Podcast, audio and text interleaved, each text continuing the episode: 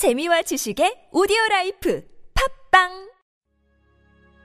이영대와 함께하는 주님은 나의 최고봉 자발적 순종. 요한복음 13장 13절 말씀.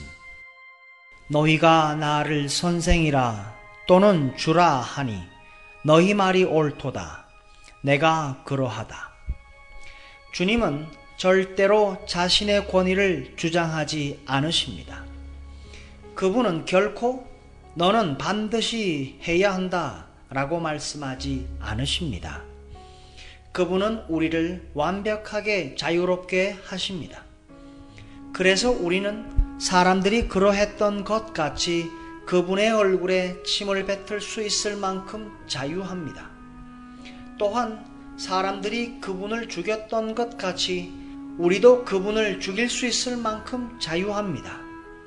그래도 주님은 아무 말도 하지 않으실 것입니다. 그러나 주님의 생명이 주님의 구속에 의해 내 안에 창조되는 즉시 나는 주님의 완전한 권위 아래에 있음을 인식하게 됩니다. 이는 도덕적 영적 통치입니다.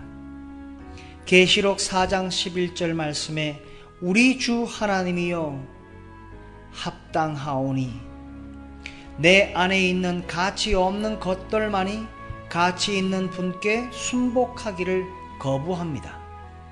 만일 내가 자신보다 거룩한 사람을 만났는데 그의 가치를 인정하지 않고 그를 통해 오는 것들을 순종하지 않는다면 이는 내 안에 가치가 없는 것들이 드러나는 순간들입니다. 하나님은 지적인 면이 아니라 거룩한 면에서 우리보다 조금 나은 자들을 사용해 우리가 주님의 통치하에 들어갈 때까지 우리를 교육하십니다. 그 후 우리의 전반적인 삶의 자세는 주님을 향한 순종으로 일관됩니다. 주님께서 순종을 강요하신다면 그분은 노예 감독자와 같을 것이요. 참된 권위를 갖지 못할 것입니다. 주님은 결코 순종을 강요하지 않으십니다. 그러나 우리가 주님을 만나 뵙게 되면 당장 죽게 순종합니다. 우리는 쉽게 주님을 우리의 주인으로 모실 것이며 아침부터 밤까지 주님을 경외하면서 살게 될 것입니다. 내가 은혜 가운데 자라나고 있다는 증거는 나의 순종을 보면 알 수 있습니다. 우리는 진흙탕에 빠져 있는 순종이란 단어를 살려내야 합니다. 순종은 동등한 관계에서만 가능합니다.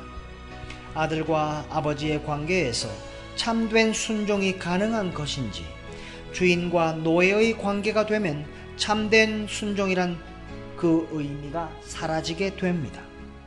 요한복음 10장 30절에 나와 아버지는 하나이니라. 그분은 아들이셨지만 고난을 통해 순종을 배우셨습니다.